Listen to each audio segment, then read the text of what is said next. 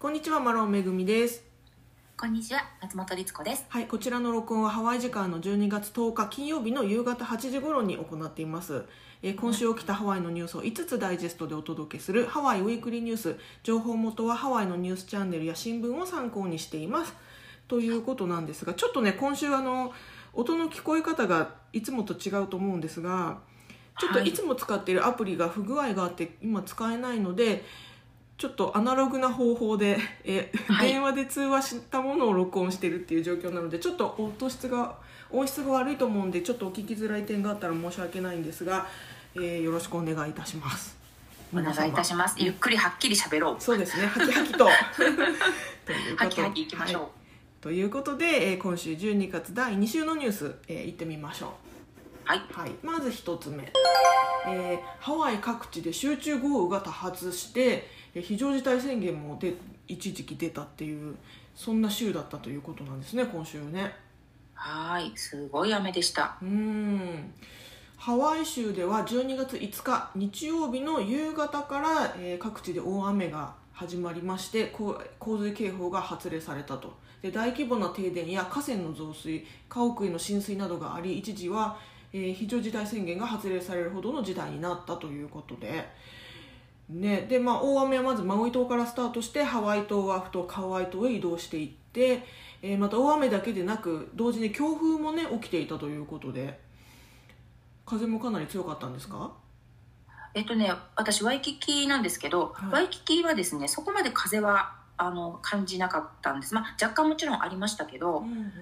うん、あの他の地域に比べると多分マシだったと思うんですが、ただもう雨の量というか。久しぶりでしたね。そして、あの何回かあの緊急事態のアラームも携帯がビビビビってなるので、うんちょっと怖かったですね。そうですね怖いですね、うん、うん、ーこの大雨がね火曜日までですかオアフ島は続いてカウアイ島は水曜までっていうことみたいそうですけどねですね。うんうん。でもね、えっと、体感としては、えっと、月曜日までだったかな。火曜日は降ってましたけどもうなんか若干な感じだったし青空もちょっと見えてきたんですワイキキはね。あじゃあ普通の雨ぐらいの感じになった。そうですね、ううん。んただ本当にその日曜日はあのハワイってねものすごくこう水はけが悪いんですよね道路の。はいなのでワイキキのカラカウアにしてもあとあのカハラの方のカハラモールの横の道にしてもうんうん。あとアラモアナの、えーショッピングセンターの地下のあの駐車場地下というか下の駐車場、はいはいうんうん。もうね膝ぐらいまで水溜まってるとこいっぱいあったみたいでで車が結構あの立ち往生しちゃったりしてるのもあ。ったらしいですし、ううん、川みたいになってるとこ結構あったみたい。大変でしたね。結構ねお家の中にも浸水しちゃったところが多いみたいで、ニュースによるとパールシティで浸水により家屋の壁が倒壊したお家もあるっていう。でそこで、あのー住んでる方が閉じ込められちゃって救急隊がレスキューしたっていうのもニュースに書いてありました。ねなんかあっちの方はすごかったみたいですし、あのーちょっとね、えっと、買い向けの奥の方でも実は場所によってなんですけどはい。私の子供の友達のお家がやっぱり床上浸水しちゃったから大変だって。大変ですね。うん。あらまあ。あとね停電も結構大規模に発生してたようで、オアフ島では、えっとハワイアンエレクトリックヘコによりますとダウンタウン近くのイビレイ変電所イビレイってあのコスコがあるあたりですね、はいはい。あそこのあたりのね変電所で洪水被害があったっていうことでそこで停電しちゃったっていうことでね結構特にダウンタウンはかなり大規模な停電だったみたいですね。ねだからやっぱりあの本当にライフラインもですねあの相変わらず弱くてですねハワイ。うんうん。うんすぐに停電とかなりがちなんですけれども今回は結構広い範囲であったみたい。ワイキキはあの私のお家はたまたまそういった被害はなかったんですけどね。ああよかったですね、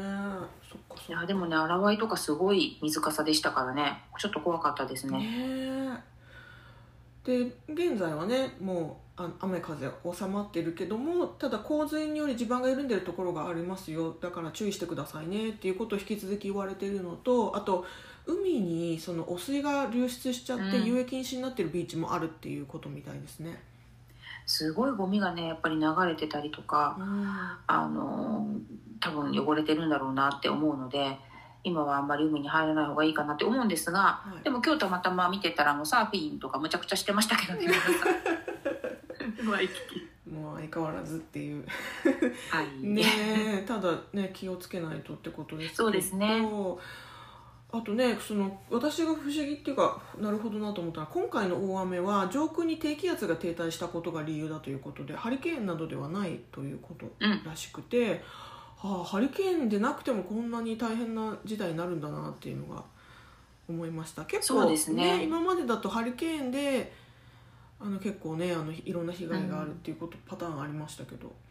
ね、まあ本当に冬のいわゆる雨季の中でもひどい大雨っていうやつだったんだと思うんですよね、うん、でしかもねすごい寒かったんですよハワイにしては。へえそうなんですね。14度とかあったのかな。寒いそれは。うん、なんか寒いかったので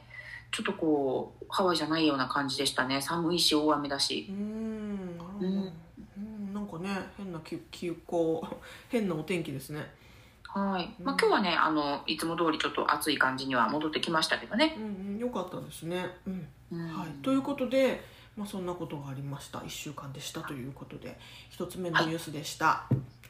はい、では次2つ目のニュース参ります、うん、えオアフ島で大規模な飲料水の汚染が発生しているということでこちら現在もね進行中もん進行中の問題だということでニュースでねかなりあの大きく扱われてるんですが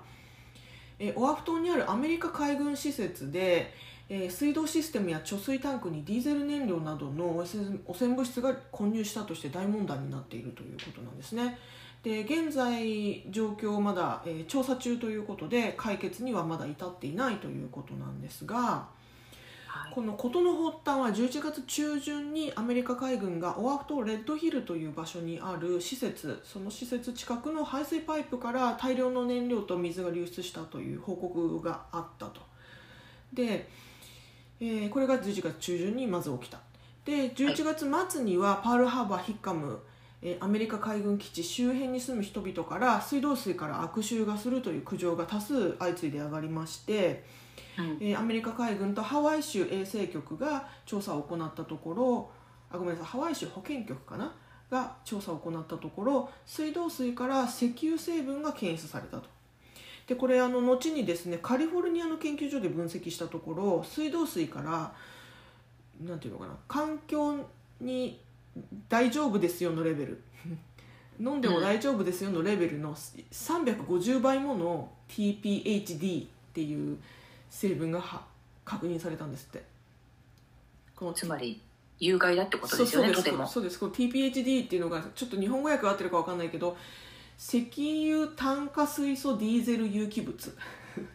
ちょっとまあとにかく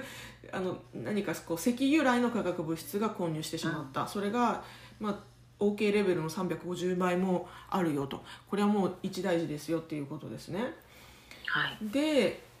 えー、基地の中や周辺の住宅あの軍用住宅、えー、要はそのミリタリーの方たちが住んでいる住宅があるわけですね基地の周辺中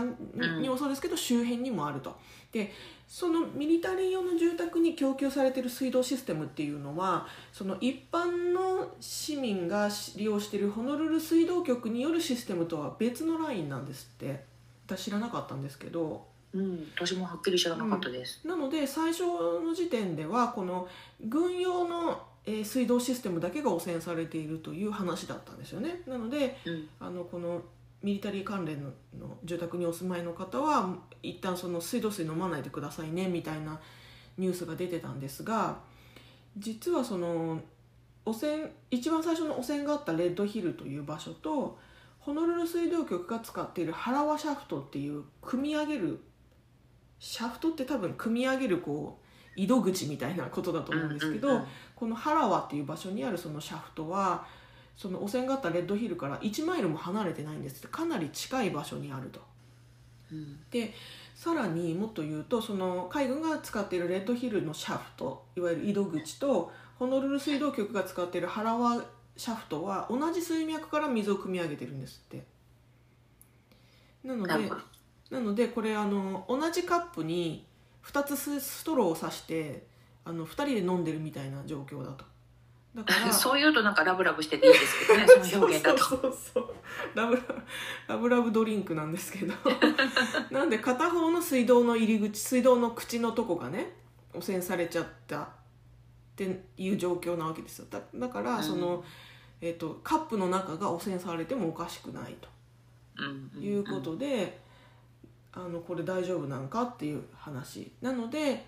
両方とも現在はもう利用停止にしてます一時期っていうのが現在、はい、今ここっていう状態なんですって。ちなみにこの原和シャフト、えー、ホノルル水道局の原和シャフトはホノルル市ホノルル都市部の45万世帯に水道を供給し供給してるんですって。だからかなり多い水源だったんですよね。でここが停止に今なっちゃってる状況だと。いうことでまだ調査が進められてますからまだ解決には全く至っていないということでさらに心配なのが、これらの水道水を使っていた人たちから健康被害がもう次々と報告されてましてさらに入院者も出てるぐらいの事態になっちゃってるということなんですって。ね、うんハワイ州保健局にはこれまでにこの水道関連の苦情で600件もあの連絡が寄せられているということで。結構これ大被害ですよね。そうです。もうなんか結構ずっとニュースにはなってるんですけど何せその原因がはっきりしない。なんかこうぐじゅぐじゅしている感じでして、うん、うん、でこうすればいいっていうのがね分からないんですよね私たちも。うん。なんか今のところそもそもなんでこの、えー、汚染物質が混入してしまったのかっていうそこがはっきりしてないみたいですね。ねなんか、うん、ちょっとこう本当になんかニュース見ててももごもごっていう感じなので私たちもわからないんですよね。で、うん、最初はあの今言ったようにずっとその限られた地域だけの話かなと思っていたんですけども、はい、だんだんそれがそうでもないのかっていうのがこう徐々に、んなんかね、うん、じわじわ広がってきてる感じが怖くって、あの私の知り合いのレストランをやってるようなお店でもなんかちょっとお水がガソリン臭い気がするからちょっと閉めますみたいな話を。うんわい聞きじゃないですけどね、あったりって聞いたのでちょっとね心配ですね。でこのあの先ほど言ったその燃料由来の物質っていうのはかなり体にあの害害を及ぼす成分だそうであの、飲み水だけでなくて例えばお皿を洗う洗ったりシャワーしたりとかそういうものにも使わない方がいいと。歯を磨いたりとかね。ねとなるとそうなると全く使えないってことですもんね生活用水として。そうなんですよね。で結構その非営利団体とかいろんなところがこれをサポートするために例えばそのお水を配ったりとか、うんうん、あの飲料水を配ったりっていうことをされてるみたいなんですけどでもね限りがありますよね。はい、うん、これはちょっと大変な時代だなと。やはり飲み水がっていうか生活用水が使えないってすごい不便ですもんね。うん。いやなんかちょっとなんか遠い話でもないのかなと思ってドキドキしてきてますけどね。うん。さらに入院者も出てるということなのでちょっとね。ね心配ですしあの特にそのなんだ症状を覚えてなくてもすでにもう接種しちゃってる方とかいるでしょうからねうんそうなんですよね。だからねそのその話と洪水の話と、うん、でもちろんまだ消えていないコロナの話と、うんうん、結構怖いは話が いっぱい、ね、うん。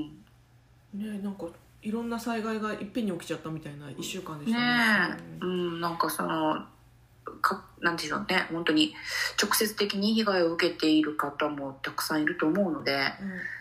うん、なんかちょっと心配です。ね、これ早く解決に向かうといいなと思います。はい、あの、はい、何か進展があり次第またこちらのニュースでお伝えしたいと思います。はい。はい。では次三つ目のニュース参ります。はい。ホノルルマラソンが、えー、今週日曜日に開催されるということで。はい。はい、12月12日今週日曜日ですね。ホノルルマラソンが2年ぶりに開催となります。去年はパンデミックの影響からバーチャルでの開催というふうになりまして、えー、実際のねその走るのは開催されなかったわけなんですけれども、はい、今年はかなり規模を縮小した形ではありますが実際に開催されるということになったと。でスタートはアラモアナの地点スタート地点から午前5時に出発で人数制限なしでスタートするということでランナーはマスク着用の義務もないということだそうです。ね、なんか最初いろいろあって、そのマスクをしなきゃいけないっていう説があったりですとか、うんうん、あとあの人数もある程度制限されるからこう分散してスタートするんだっていう話があったりとか、はい、いろいろ聞いてたんですけれども、うんうん、まあ、蓋を開けたらこの12月1日からハワイ全体のその緩和というのもありまして、はい、ねえーと、スタイルとしてそういうふうになったと私も聞いております、うん、結構ギリギリまでここら辺はあのなんていうんですか決定してなかったみたいですね。そうなんです。すごいねせめぎ合いがあったんだと思います。ルールもちょうど変わっていたりとかしてたのでね、ねうんうんうん、でちなみにですが日本からの参加者は約300人から400人ということで。で例年ですと、はい、例年ですと日本から1万7000人前後の方が参加するので、うん、まあ、300人から400人かなり人数はねその例年と比べると少ないんですが逆に私はあ300人も来るんだって思ってあのちょっとジーンとしました。そうですね。これもねあのちょうどそのオミクロンの話が出る直前ぐらいだったと思うんですよね。皆さんがその最終的に決めるあたりが。うんうん、で私はその時大体500人ぐらいかなっていうのをちょっとまあ聞いてたんですよ。で500人も来るんだすごいねって言っててで今でもそれがやっぱり300人ぐらいかなって言われてて。はい実際のところねさらにそれがどれぐらい変わるかはちょっとまだ読めてないようなんですけどもうんあのコンベンションセンターの、えっと、ゼッケンを受け渡すところもいつもだとあの一番下の広いところでやるんですが、はい、今回はあの上の方3階だったか4階だったかちょっとちっちゃなボールルームでやっているようですし、まあ、規模はね。いろんな意味で、うん、縮小されてはいますが、うん、もうね、何人ぐらい出るのかなねうん、ね、出る方はもちろん頑張っていただきたいですけど、ね、ちなみにねその全体の参加者数は1万4000人ぐらいになると。で例年だと3万人前後なので、まあ、半数以下だと。ただこれ登録してるのが1万4000人なので実際に走るのはおそらく1万人ぐらいになるんじゃないかっていうふうに専門家の方は言ってるみたいですね。うん。そう今年はだからあのお水もねつもだったらこうお水バーって置いといてドリンクエイドでガーってみんなが取っていくんですけど、今年はあの自分たちでドリンクホルダー、まあ、要は水筒みたいなものを持ってって、はい、自分で汲むんですってそのお水を。あなるほど、ね、配る人はいなくいないというか、まあ、いるんでしょうけども少なくて、うん、うん、基本的にはそうやってお水をセルフで、えーと、入れるから水筒忘れないようにねっていうのをじゃあ水筒持ちながら走るってことなんですね。うんまあね本当いつもだったらその沿道にたくさん人がいてボランティアもいてっていうので、うん、そちらの方だけでもね何千人っていう人たちが動くんですが、多分それを極力減らしてるのかなってちょっとね様子が分かんない。ですけどそんなあのお知らせを見ました。なるほどねうん、そうそう。なのでたあの感染対策はしっかりされるということで、えー、とまずですねワイキキからアラモアナのスタートラインへのシャトルサービスっていうのが例年だとあるんですがこちらのシャトルサービスは今回は行われないということだそうでまたフィニッシュラインでのビデオスクリーンや写真撮影ライブエンターテインメントもありませんと。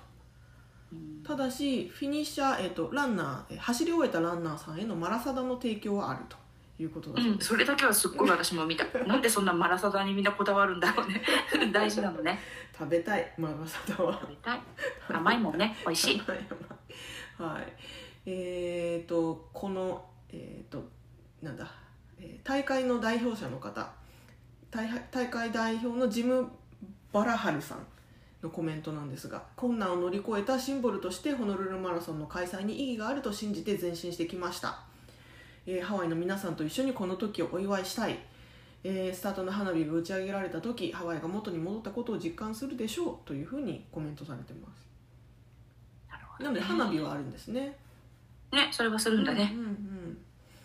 ちなみにねこの収益この大会収益的には80%の減収なんですって。なるほど。まあそりゃそうですよねっていう、まあ、かなりの減収なんですがホノルル市やハワイ州また観光局などからの支援は受けていないということなんですって。で日本のスポンサーのミズノと JAL は相変わらず今年も、えー、支援していると変わらずに支援しているということで素晴らしいなと思いました。うん、なんか水野のあのブースはそのコンベンションのところにも出るってなんか限定のスニーカーを売るって書いてました、うん、ああそうなんですね。うん。ねねランナーの皆さんもね走る方はホノルル入りしてるんでしょうかね。結構ねなんかランニングっぽいことをしてる人ちょっと今日見ましたね、うん、あとまあローカルで今年は走るよって言ってる人も知り合いの中にも何人かいますし、うん、うん、ちょっとねなんか盛り上がってる感はありますが、うん、でも反面そのいつもだったら日本からわざわざこういらっしゃってる方々が少ないので。まあね、ちょっとそこまでどうかなって思いますしあと道路とかもあのいつもだったら完全に封鎖されるところがちょっと車線を残して封鎖だったりちょっとねいつもとルールが、あの違う部分もあるようなので、うん、私たちもチェックしないといけないかなって思ってます、うん、今年のねフィニッシャー T シャツはかなりレアになりそうですね。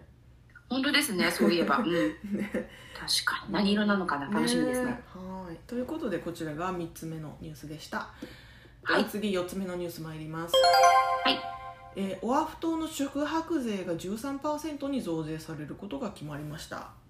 うん、結局そうなったのね、えー、っていうね。はい、これね、はい、以前あの、まあ、少し前のニュースでねあのオアフ島の宿泊税オアフ島というかハワイ州の宿泊税が増税になりそうですよっていうことをお伝えしましたが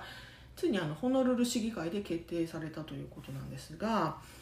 えー、ホテルやバケーションレンタルなどに宿泊する際に徴収される宿泊税というものがハワイでは課せられるんですが、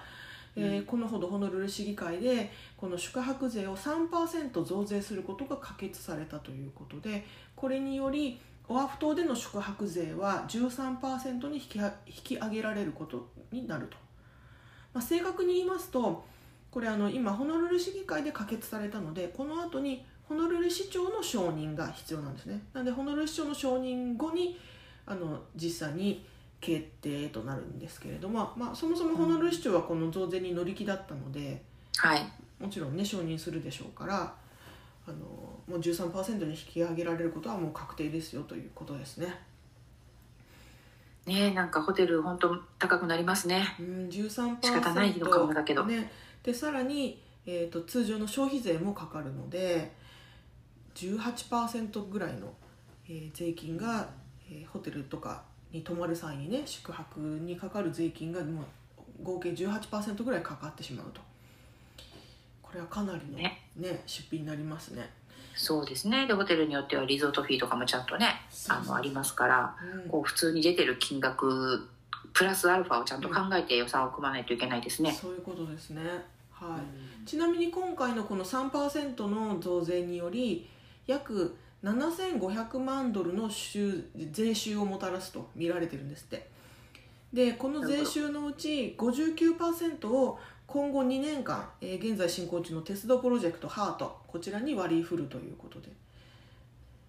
ね、ねそれがまたね。はいそうなんです。そこなんだねっていう。はい。でこのハートにえー、鉄道プロジェクトのハートに、えー、税収が流れることについて賛否両論というか非が多い。反対意見がすごく多くて、まあ、鉄道プロジェクトかなり難航してますしあとそのだいぶ前のニュースでもお伝えしましたけどあのレールウェイいわゆる線路と車輪の幅が違うから、もうそれどうするんだっていう。でいまだにまだその解決策が見出せてない状態なので。まあ、そういったそのほぼほぼ暗礁に乗り上げている鉄道プロジェクトにせっかくの税収を持っていかれるよりは、えー、公園や道路といった公共のインフラ整備とかホームレスの支援住宅援助などに回すべきではないかっていう声が強いようですけれどもねただまあこれはもう決定されてることだと思うので、えー、今後2年間はその税収のうちの約60%はその鉄道プロジェクトの方に回ら回されると。いうことですね。うん、うん、まあねそうですねしょうがないのかな。うんうん、うん、しょうがない。はい。ねはいなので次にね、はい、この13%増税13%にホテル税がなりますよっていうのがいつからっていうのはまだ期間はまだ発表されてないですがあのおそらくねあの日本の方がたくさんまたハワイに戻ってくる頃にはもしかしたらもう増税になってるかもしれないですね。そうですねタイミング的にね、ね、まだちょっとその辺、うん、チェチェックしてから、はい。あの予定を立てないといけないですね。ね、はい、ということでこちらが4つ目のニュースでした。はい、はい、次5つ目のニュース参ります、はい。えー、犯罪防止のためにワイキキビーチのベンチがワイキキビーチのベンチが撤去されました、うん、はい12月9日昨日ですね木曜日ワイキキビーチのパビリオンに設置されていた緑色のベンチを撤去しましたということでパビリオンっていうのはあの藤棚みたいなやつですよね。藤棚？あれのことですよね。はい、うん、パビリオンっていうとこう聞こえはいいけど要はなんていうかな。あの東屋っていうかなんかや屋根だけど雨はしのげないみたいなやつですよね、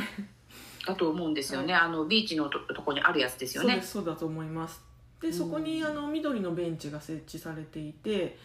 で撤去理由はあのー、先ほども申しましたが犯罪防止のためということなんですって。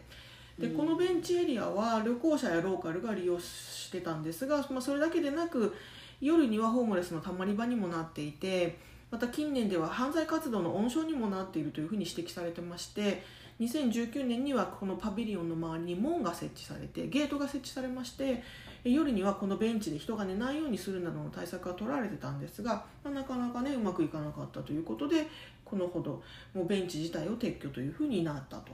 いうことなんですって。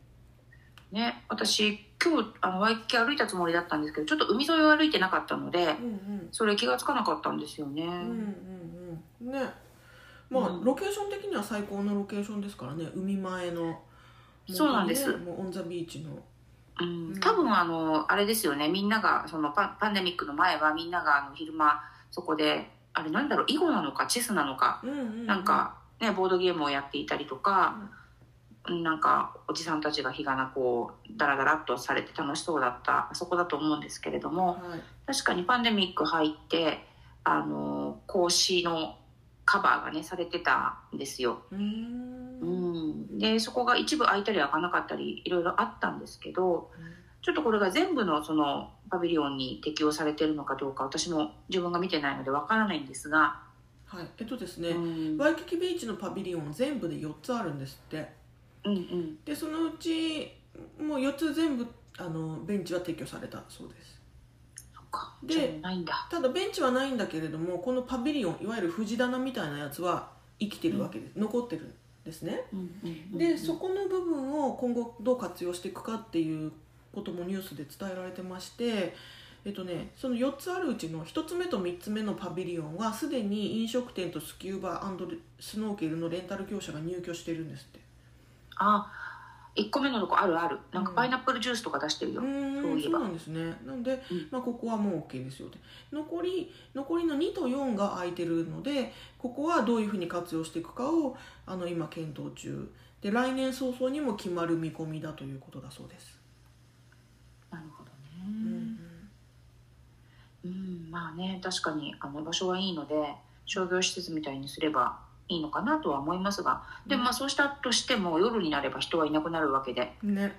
ね、またそこの管理がうんぬんで出てきそうですけどね。ねどうするのかって感じですけれどもね。あの先週だったか先々週だったかのニュースでね、ワイキキの治安がちょっと悪くなってますよっていうのも話もあったので、まあそういったことの一環としてこういった対策が取られてるのかもしれないですけれどもね。うん、なんかね、まあ、もちろん必要なことなんだとは思いますがなんとなくこう風情としては寂しいような気もねえなんかこうダラダラできる空間がなくなるっていうのはちょっと寂しいですよね。うんまあダラダラしてる余裕がなくなってきちゃったっていうことだとまあそういうことか。ねまあ悲しいですけどもね。はい。まあそんなことでちょっとねビビーチの景観が変わるかもしれないというニュースでした。